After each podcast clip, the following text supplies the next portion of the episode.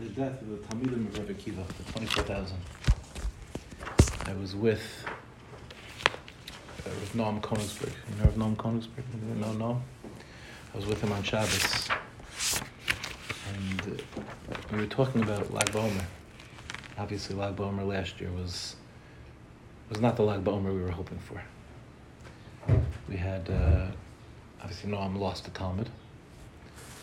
For us in the yeshiva, so 5 boys in the yeshiva were best friends with Donnie Mars, Zecharna Lebracha. And they were people that grew up with him like their entire life, nursery school, elementary school, middle school, high school. This was the first time they had ever been separated.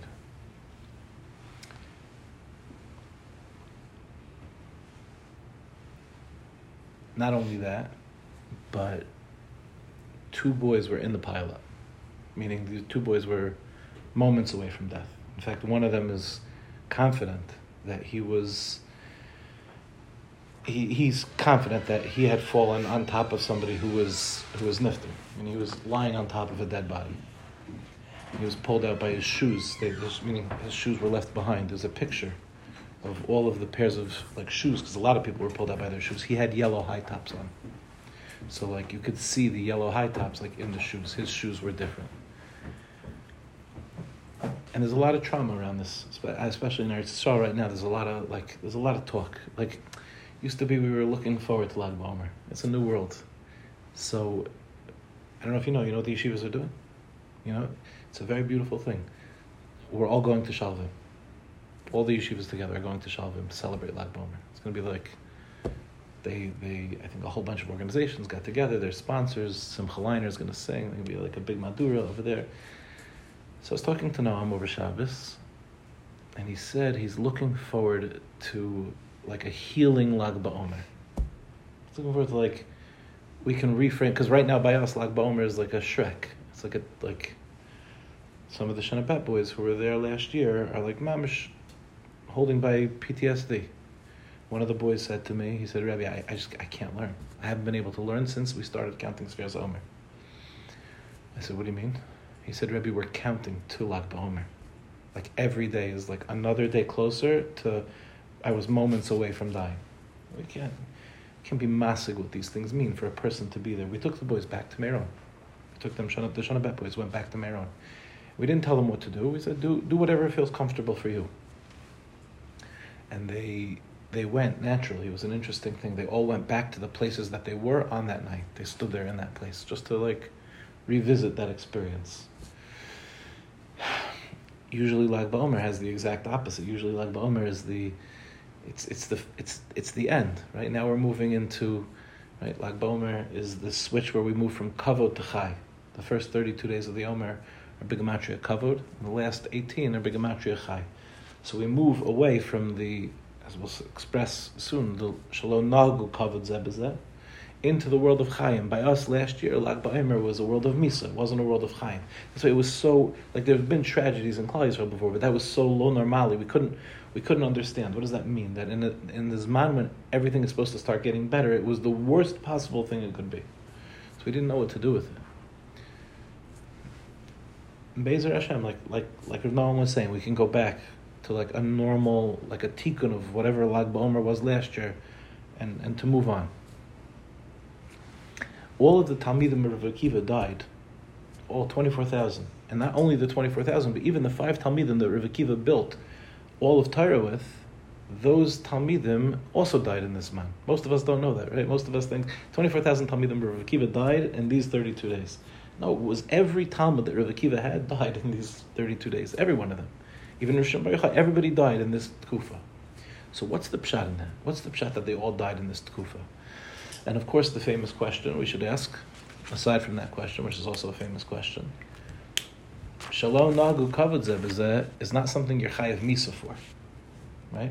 Like, could you imagine if a person wasn't, let's say, speaking nicely to another person? Maybe they said something like, every time you talk, it makes me feel anxious. I don't know. I'm joking. Because you asked before, is it good midos? Is it not good midos? It's certainly not good midos to say that in a shir, so don't worry, I'm with you. Yeah. The But we're not chayav misa. Nobody dropped dead right now, right?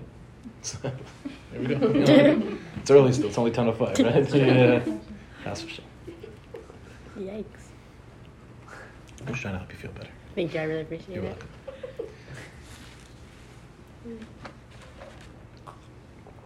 Shalom Nagu Kavod Zev is not something you're chayav misa for. That's another question. There's a third question and a fourth question, but they really, the third and fourth questions go together. The Megala Amuchot, famous Makubal, the Megala Amuchot says, and this already is a chiddush, I don't know that most of us will know this, that 24,000 Talmidim of Rebbe Akiva are keneged another 24,000. Anyone know where we see another 24,000 in the Torah? Two places we see 24,000 in the Torah, aside from the 24,000 Talmidim of Rebbe Akiva. I didn't know this either, so don't feel bad. The 24,000 people from Shevet Shimon that died in the Magefa, in the plague, after Bilam tried to curse Klal Yisrael and was unsuccessful. He gave advice to Balak, said, make sure that Klal Yisrael is right there by the B'nai Semaev, so that Klal Yisrael will be mezana with the B'nai Semaev. And we know that they ended up worshipping B'al-Pa'ar. And 24,000 people died in that Magefa before Pinchas killed Kozbi and Zimri.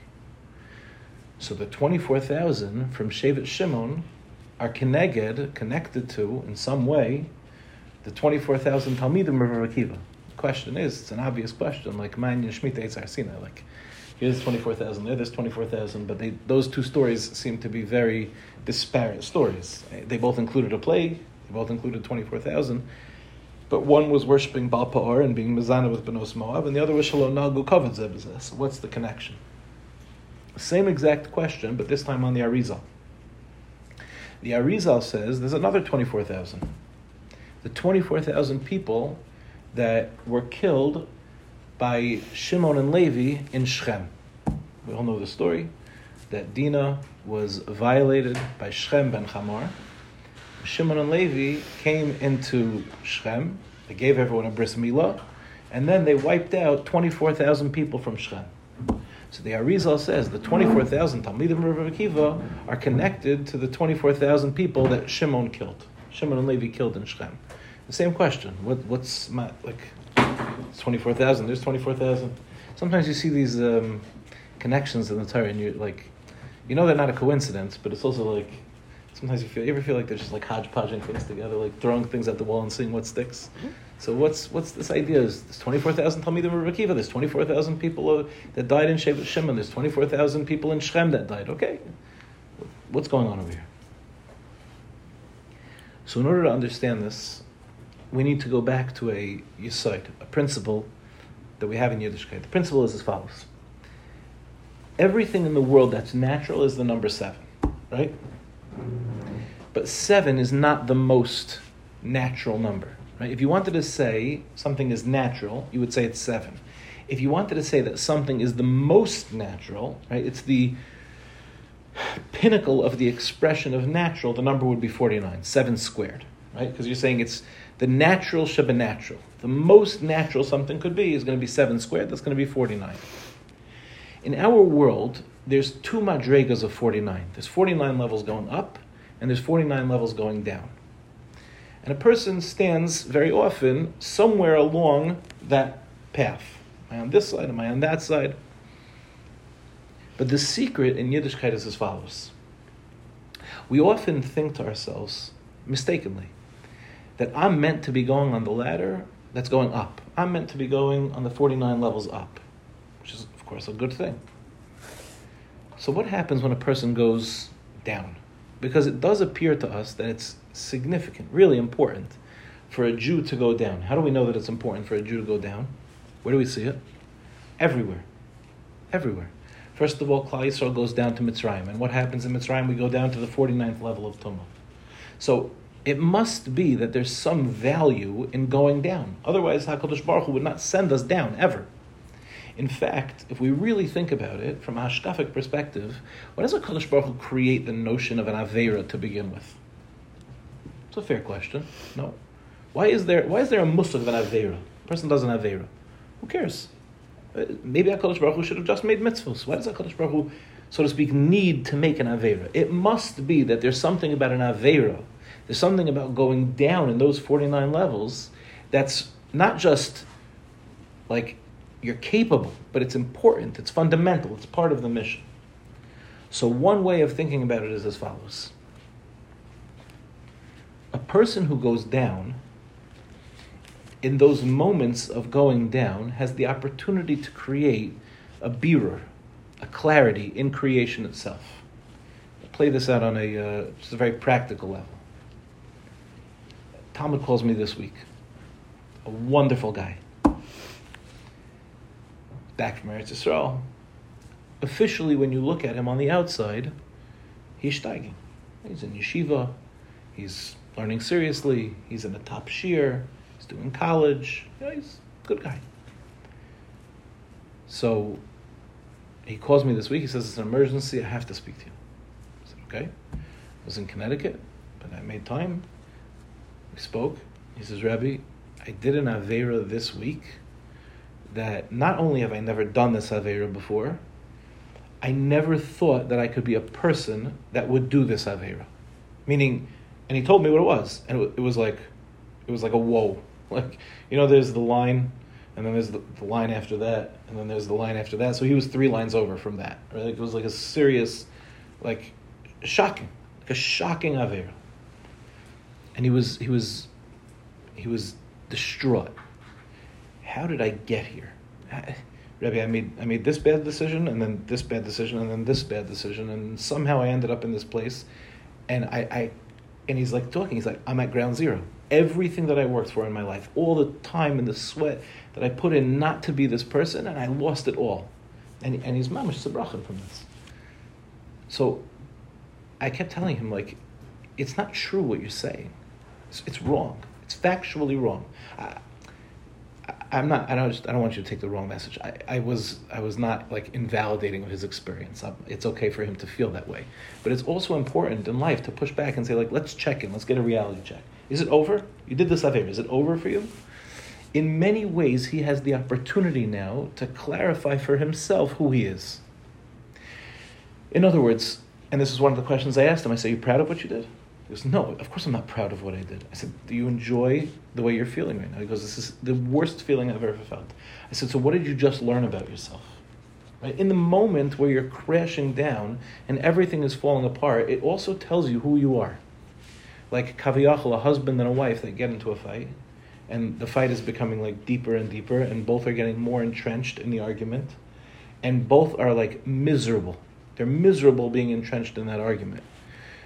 So what have they learned about each other in that moment?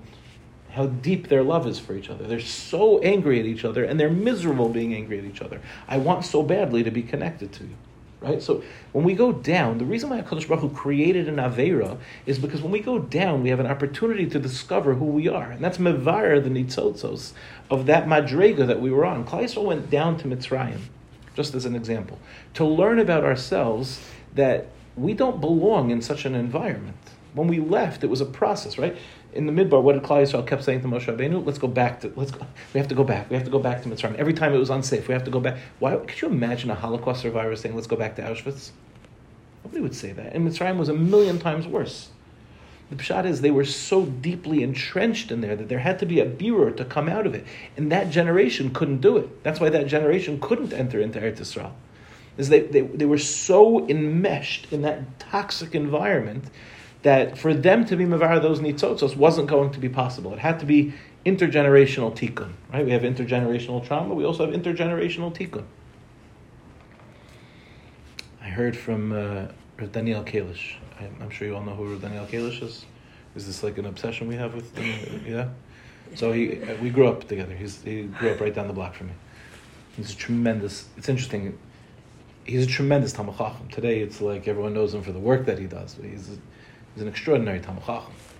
Because when he was in Beis Medrash, he was like looked up to as a flourishing Talmid Chacham, which he is. He did a podcast. I'm sure you heard of it. And if you haven't, it's worth the time. Just spend the time going to this. It's like, I'll rarely tell you to listen to something. But there was a phenomenal podcast that he did. And in the podcast, he spoke about like these kids and the things that they're doing and the reality that they're expressing in the world, he said it's not just their trauma, it's our trauma as a community, as a nation. They're expressing this intergenerational trauma that's been building up for years. But just like there's intergenerational trauma, there's an intergenerational tikkun. Like we have the capacity to look back and to rectify what was. We don't even understand how we're still reeling from the Holocaust. We're not the generation that grew up with our parents, like Rav Weinberger speaks about all the time, that he grew up like waking up in the middle of the night, hearing the night terror that his parents had. We didn't grow up like that. Maybe we grew up like at an assembly, that they brought in a Holocaust survivor to speak. Our children will not have that b'chla. There'll be no Holocaust survivors left. I remember Mr. Lukowitz, Zechreno Livracha, he was a Holocaust survivor. He came to Beit Shemesh to speak. I took my daughters. I said, girls, these are the last Holocaust survivors in the world. You have to hear this because your kids will not know Holocaust survivors. We still don't understand the intergenerational trauma of the way that our parents were raised. And think about it. Imagine being a Jew who grew up in the 50s. And let's say your family didn't lose anyone in the Holocaust. But that was the meduber. That's what everyone was speaking about all the time. It dominated the entire realm of education. In fact, the Lubavitcher Rebbe, Zichron Livracha, was very against the Holocaust education that was happening, because he said you're teaching Yidden to be shakua, to be and not that we shouldn't have it. He wasn't saying we should ignore it, but he was saying we're giving it to kids at such an early age, and the Rebbe was concerned what will be with the psychology of children, and it's certainly true now looking back on it that he was right. And the Holocaust education had to really be rethought over the years. How do we tell people what happened in a safe and a healthy way? When a person goes down, it's an opportunity for birur. That's a beautiful thing. So this young man who did that terrible avera, he has an opportunity now. He could choose to say that's it, and he could be pyrrhical, and he could say, I did a terrible thing, or he could say, this isn't working. This is not me. And it will become the greatest catalyst for his growth. That's what Chazal mean when they say, B'malkum shabali tshuvim oimdim, ein tzadikim gemurim oimdim. There's something more advantageous about being a bal tshuva than there is about being a tzadik. We have no hasaga who Reb Chaim Kanievsky is a Chazal Kabracha was. We can't understand it. It's not a normal thing. If any of you see him, do any of you meet Rebbetzin Kanievsky, Rebbetzin Kolodetzky in your life? Kedai, if you go to Bnei Brak to meet Rebbetzin Kolodetzky, his daughter, she's a very, very special person. Reb Chaim was not from this world. He didn't behave in a way that indicated that he was from this world. It's not a normal thing. The amount of Torah that he knew, and by the way, he was hysterical. You girls know that? Do you not hear the stories? Reb Chaim was so funny. A boy from Mevaseret came. He had very long hair. He came to Reb Chaim to get a bracha, and Reb Chaim looked at him, and he looked at his gabbai, and he goes, "Zaish o isha?" He was very playful. He was a very funny person, but he was not from this world. But the guy who's one of Reb Chaim's talmidim, who knows Shas cold and warm. One of those types of guys. He's the most incredible Talmud Chacham. He lives on my block. He goes with a long frock and an up hat, and he's a serious Talmud Chacham. So I'm in the neighborhood. I don't know this guy. I know him. He's on my block, and we're friendly. He's a massive Talmud Chacham. My wife told me she knows him from when he was a bacher, when he was first becoming a Baal Tshuva. He was in a motorcycle gang. And he married a Gioras. And this guy is probably one of the most chashuv Talmid Chacham in all of Ramat Beit Shemesh. And I'm trying to picture him. He has a frock and he has a long beard and he has an up hat, and I'm just trying to picture him with a leather jacket. I'm sitting in shul next to him, and I'm trying to feel out I don't know. Maybe I've never seen him in mikvah. I don't know if he has tattoos. I don't know where he's holding. We had once a guy in shul. This guy was enormous. He was an enormous human being. You know what I mean when I say because there are some people that are just tall or this person had girth to him. His came to here, and so he would wear these white shirts on Shabbos, but they don't make white shirts for people that size. They make yeshiva shirts for either skinny yeshiva bachrim or fat yeshiva bachrim, but they don't make for girth people. Right? They don't make that's not when they're whatever. When Charles Tywood is making their shirts for Yidden, they're not doing it for for this guy. So he would come to shul, and his arms would be pushing the fabric out, and you could see all of the tattoos that he had all over his arm: dragons, green and yellow and orange. Darren, it was this. And So I'm curious, you know, so I asked my mechaverim, what's his story? They said he was in Hell's Angels. And like now he's like from guy sitting and learning, serious dude. I guess he lifted so much weight at some point in his life that he just like expanded as a human being. It's like, you know, like it's not a normal thing. Like he's just like this, but at some point he was in Hell's Angels. I can't imagine having gone through that, coming out on the other end. He must have such unbelievable clarity. It's a clarity that some of us yearn for.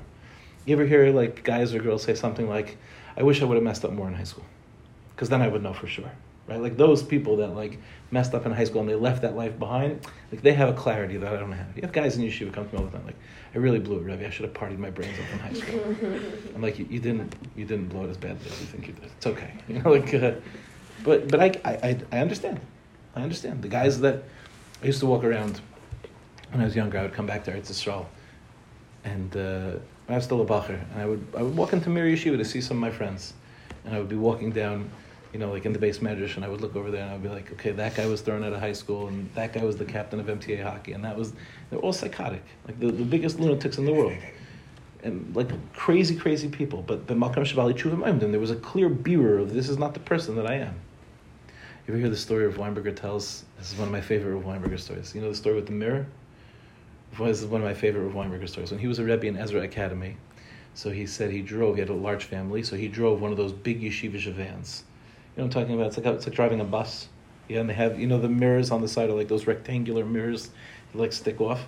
So Rav Weinberger said, he goes, you know, my wife wasn't the best driver, so like very often she would drive around and like she would like knock into something and the mirror would like get knocked off. So one day, he's in Ezra Academy, he drives in, the mirror had been knocked off, and this thug, Ezra Academy, comes into Rav Weinberger's shir, and he goes, Rebbe, I replaced the mirror on your van. So Rav Weinberger looked at this guy, and he goes, where'd you get the mirror from? Like, you know, he knew he was a ganef. You know, like, where'd you get the mirror from? Rabbi, don't worry about it. I took care of you. So Weinberger said, okay. He starts teaching. Halfway through the class, the principal walks into the room. She throws open the door. She looks at the kid. She goes, what'd you do with my mirror? She had the same van as Rav Weinberger. The kid looked at it. So he sat there. He goes, listen, due respect, you're the principal, but he's the Rebbe. You know, he needed the mirror. Rav Weinberger says that guy today is learning in Lakewood. And he's still the same guy. He's still a ganef.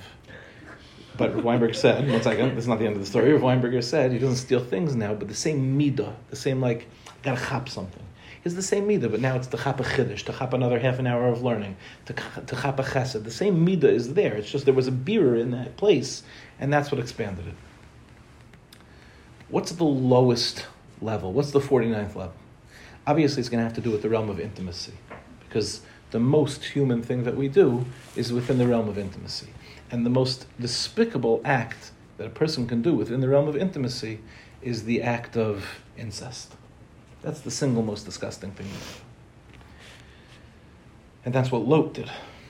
Lot, anyone know what the word Lot means? I didn't know this. I never knew. What does Lot mean? There's certain words you know. I never knew what Lot means. Klala. Lot was the bechina of the 49th level of Tumah. That's who he was. That's why Avram Avinu said to me, we have to separate. So I'm Kedusha, you're Klala, we can't mix. There's nothing here for us. We have to separate from each other. It makes sense then that Lot was Mizana with his own child. Anyone here work in education? Yeah, what grade? Pre-1A. Pre-1A, perfect. Do you have cubbies? Mm-hmm. I want to tell you, I think we need to bring back cubbies. Cubbies, like, I don't know why only pre-1A people get to have cubbies. Wouldn't you want to have cubbies in seminary? I'm thinking of starting a movement to bring cubbies to Mivasar. That every guy should have like a hook. You know, like put on his jacket and like a knapsack and a cubby. It's a very special thing. Could you imagine what it was like for Lot's kid to go to Gan? Say you come in, Lot's kid comes in. Oh, what's your name? Sarala. What's your name? Avramala. What's your name? Moav. Oh, really? Moav. You know what Moav means? Me'av. It means my grandfather is my father. That's a despicable name. What's your name? I'm the child of incest. That's a terrible name. Yosef HaTzadik is also a bad name. Why? Rachel Imenu has him, and she goes, I want another one. Give me another one. That's also a hard one, knowing that you're not enough for your parents. Okay, Beseder. But Moav is certainly a worse name. What's the pshat that Lot named his own child Moav? It's a terrible name to give a child.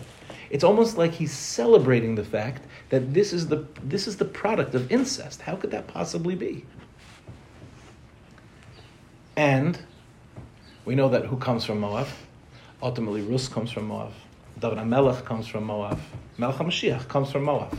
So how could it be that the lowest, most despicable act that a person could do becomes the highest point? The answer is exactly that. Within the worst thing that we do, within the lowest level that we're on, what's tumen, what's buried, what's hidden inside of there? Not just an opportunity for greatness. The greatest possibility that you have to achieve greatness in your life can only come after you fall into levels that you could not possibly imagine. It's clear as day.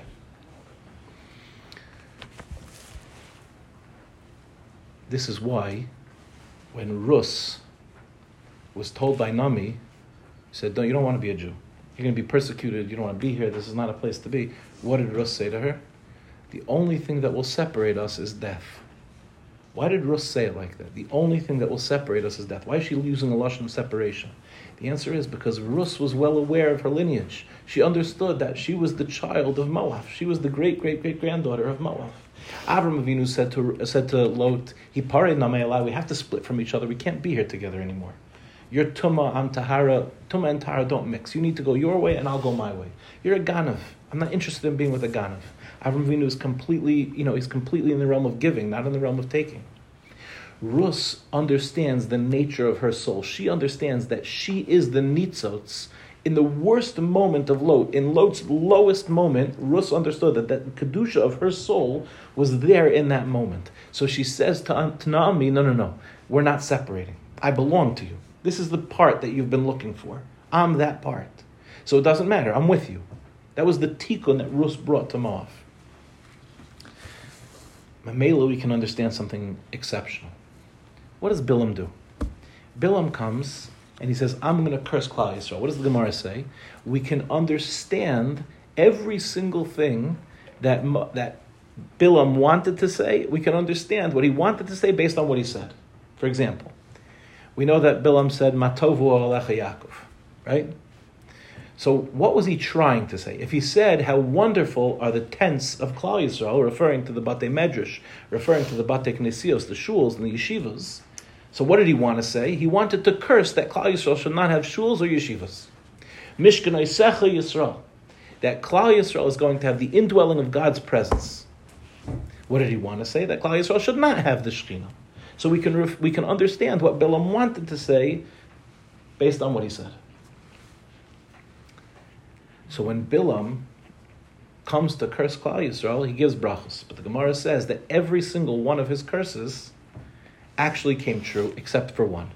The only one that wasn't undone was Matovu Alecha Yaakov. Bilam figured out how to turn all of Matovu Alecha Yaakov, except for that first couple of words, back into a curse. How did he do it? Because he said as follows. Moab is the gematria of 49. Moab in its essence is the lowest level of tumah. It's the most natural tumah that exists in the world. If I can't curse Klal Yisrael because HaKadosh Baruch Hu won't let me curse Klal Yisrael, what will I do? I'll attach them to Klala itself. So when they were mizana with the Benos Moab, it wasn't just Stam Aznus. This was Klal Yisrael attaching themselves to the 49th level of Tumah. And what did they do in that 49th level of Tumah? They acted in the most despicable way that a person could act. What they do, they worship B'al-Pa'ar. How does a person serve B'al-Pa'ar? Girls know? That would be a good one. Defecation. Defecation is really the Gemara says. What was that? They would go to the bathroom. And the more public, the more, use lashon naki. You can figure it out for yourself. The more, how do we say this nicely? The more that one defecated in an improper way in front of B'al-Pa'ar, the more embarrassing the act, the greater the service.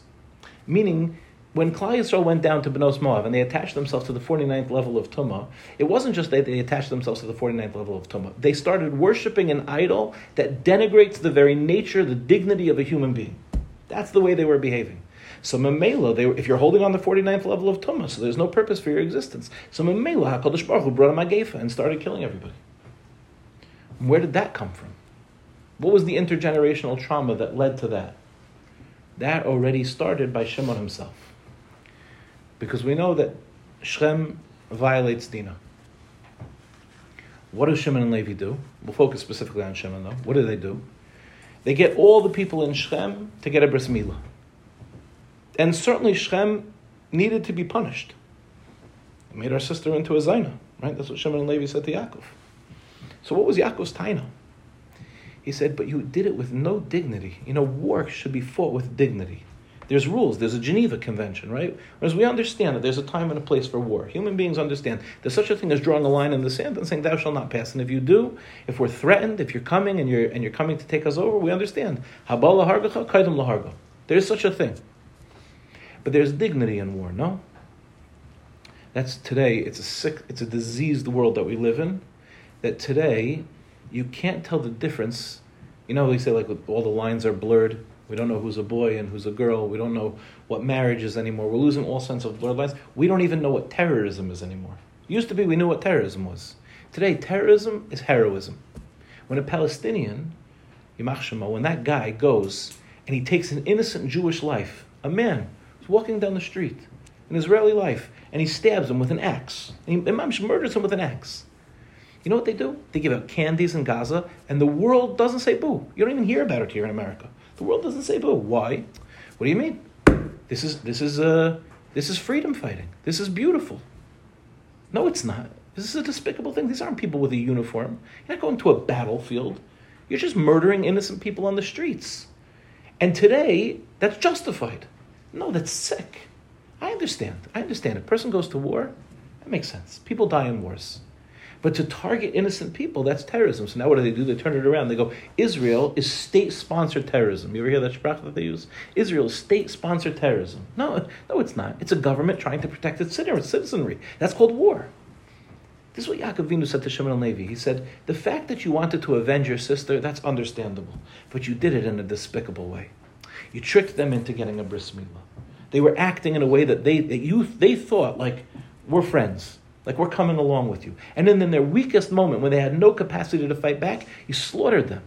You created, Yaakov Avinu said, a separation between me and the world. They're going to come after me now, the world. Why would the world come after Yaakov Avinu?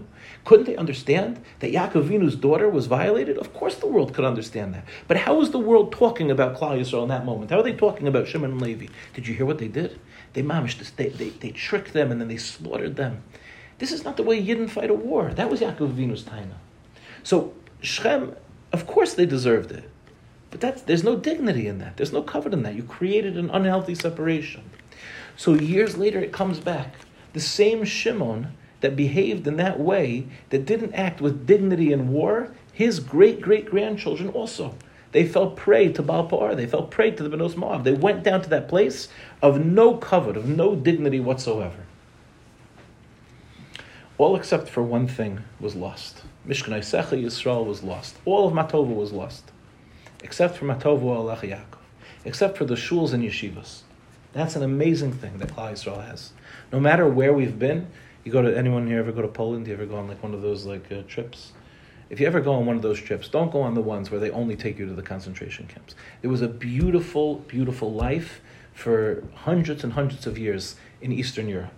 We built magnificent shuls and yeshivas, the places of chesed. It was unbelievable. We've always had shuls and yeshivas, no? That we've always had. You could say a lot of things about Klal Yisrael, but we've never given up on shuls and yeshivas. It was the only one that lasted. Why was that the only one that lasted? So listen to what Rav Moshe Shapiro says. It's mamish beautiful. Who's going to be the tikkun? Who's going to be the ones that restore dignity to Klal Yisrael?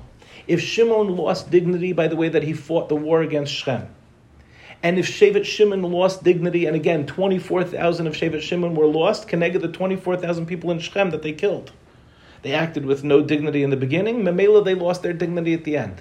But there needs to be a tikkun. There needs to be an intergenerational tikkun. Where will that tikkun come from? The tikkun must come from shuls and yeshivas.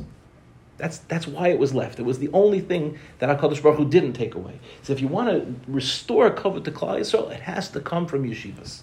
It has to come from shuls and yeshivas. Mamela, we can understand why the 24,000 Talmidim of Rebbe Akiva were punished so intensely. Because as we said in the very beginning of this year, these 32 days are connected covered. These are the 32 days of Kavim. This man of the year, when we're building up the 49 levels, going up to Matan Torah, this is supposed to undo that 49th level of Moab. This is supposed to bring in David Malchus and Mashiach. We're supposed to get to Shavuos. What happens to Shavuos? Shavuos is the 50th level. Who was born on Shavuos? David HaMelech was born on Shavuos. In other words, if we go through the process of Sfiras HaOmer, what are we doing? We're undoing all the 49 levels, finding that Nitzotz of Kedusha, transforming the 49 levels of Tumah into the 49 levels of Kedusha, which brings us up to David Malchus HaMashiach. That's what we're supposed to be doing. The first 32 days of that process are dignity. The last 18 are Chai. A person who has no dignity has no life. That's a formula that you must know. I don't know how it happened. It's a very strange thing that happened in Klal Yisrael today.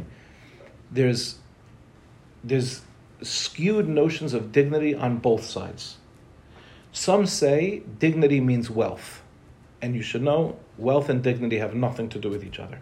And there are people that are chasing wealth. It becomes their life's ambition. It's a very scary thing. You ask an 18-year-old kid today, what do you want to be? I want to be wealthy. It's a very interesting thing. That's not a normal thing. On the flip side, and I don't know how this happened because there's no dignity in poverty, there's also like a thing, I'm poor. And like the celebrating poverty. Poverty is not something to be celebrated either. A person who doesn't have the capacity to be able to, be secure in life, there's no dignity in that either. Somehow on both sides of the aisle, it's like, I'm poor, I have nothing in my life, all I do is X, whatever X is, I don't want to say, it doesn't matter. There's no dignity in poverty and there's no dignity in wealth. Where's dignity? Dignity is in, I'm a mensch. What does it mean, let's say, in the realm of money? So Rabbi Dr. Abraham J. Tversky said it the best. He said, imagine a client comes to my office, sits down. Rabbi Tversky says he wants to join with the client.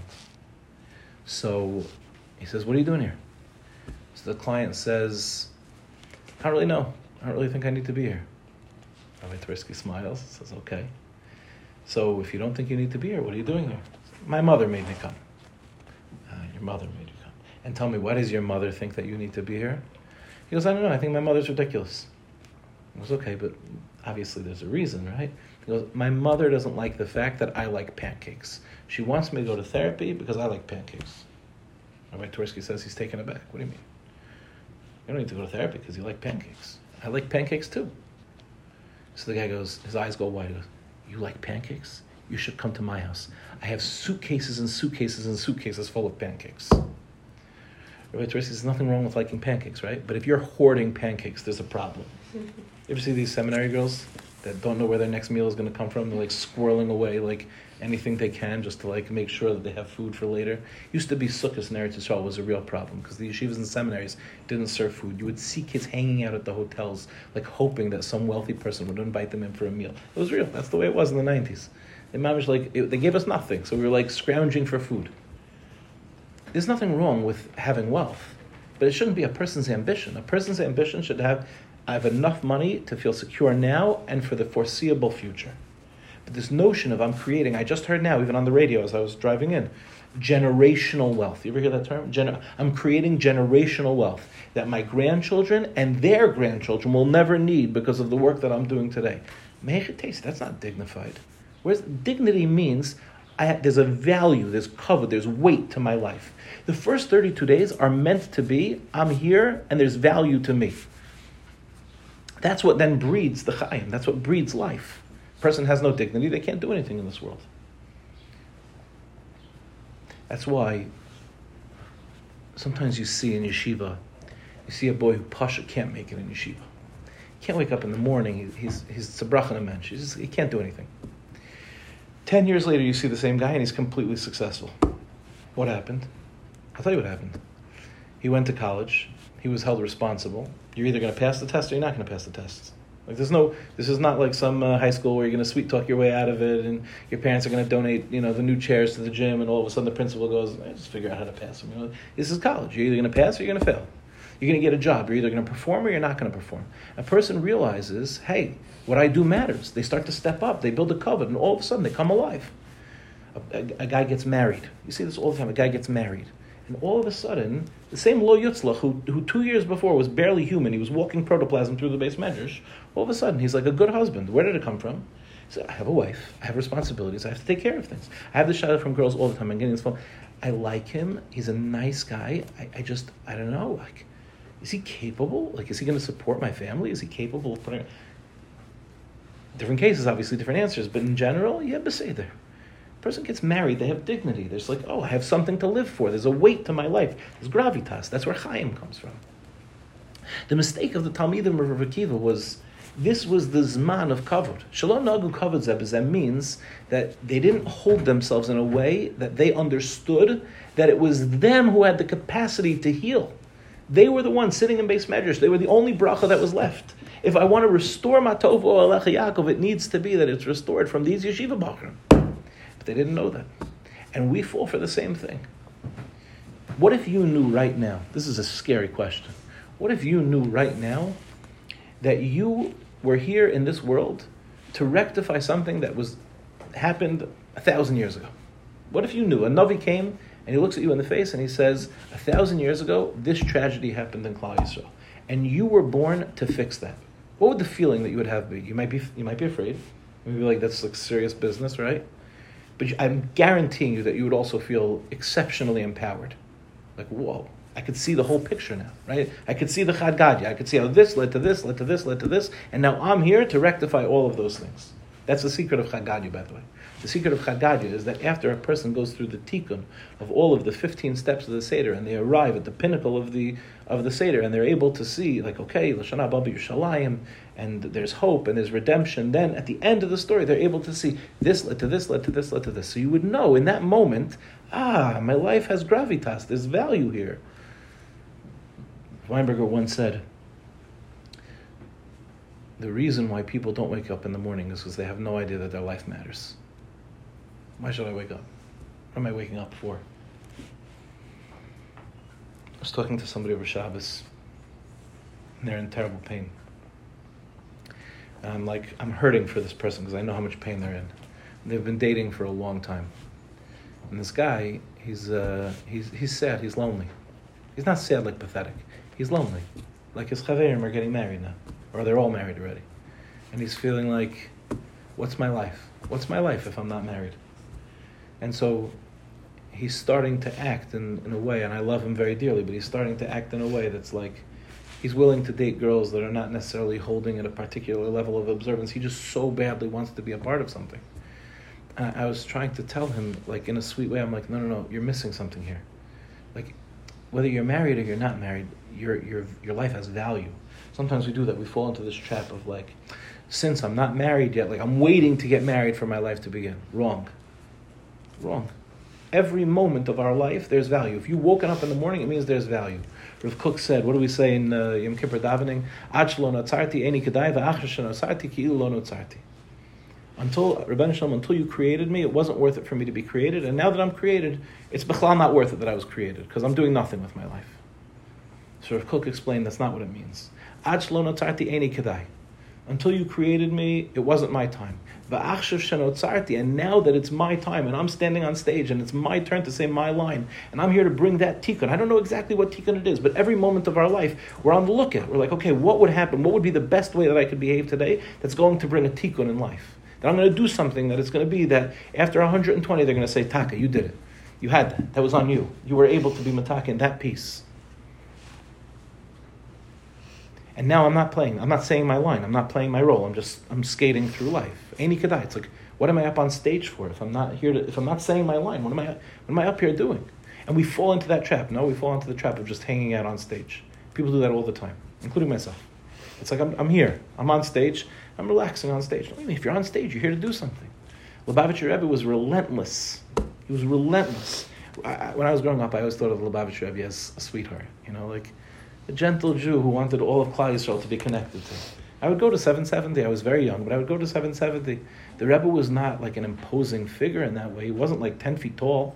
He was, like many of the tzaddikim, he was a small man.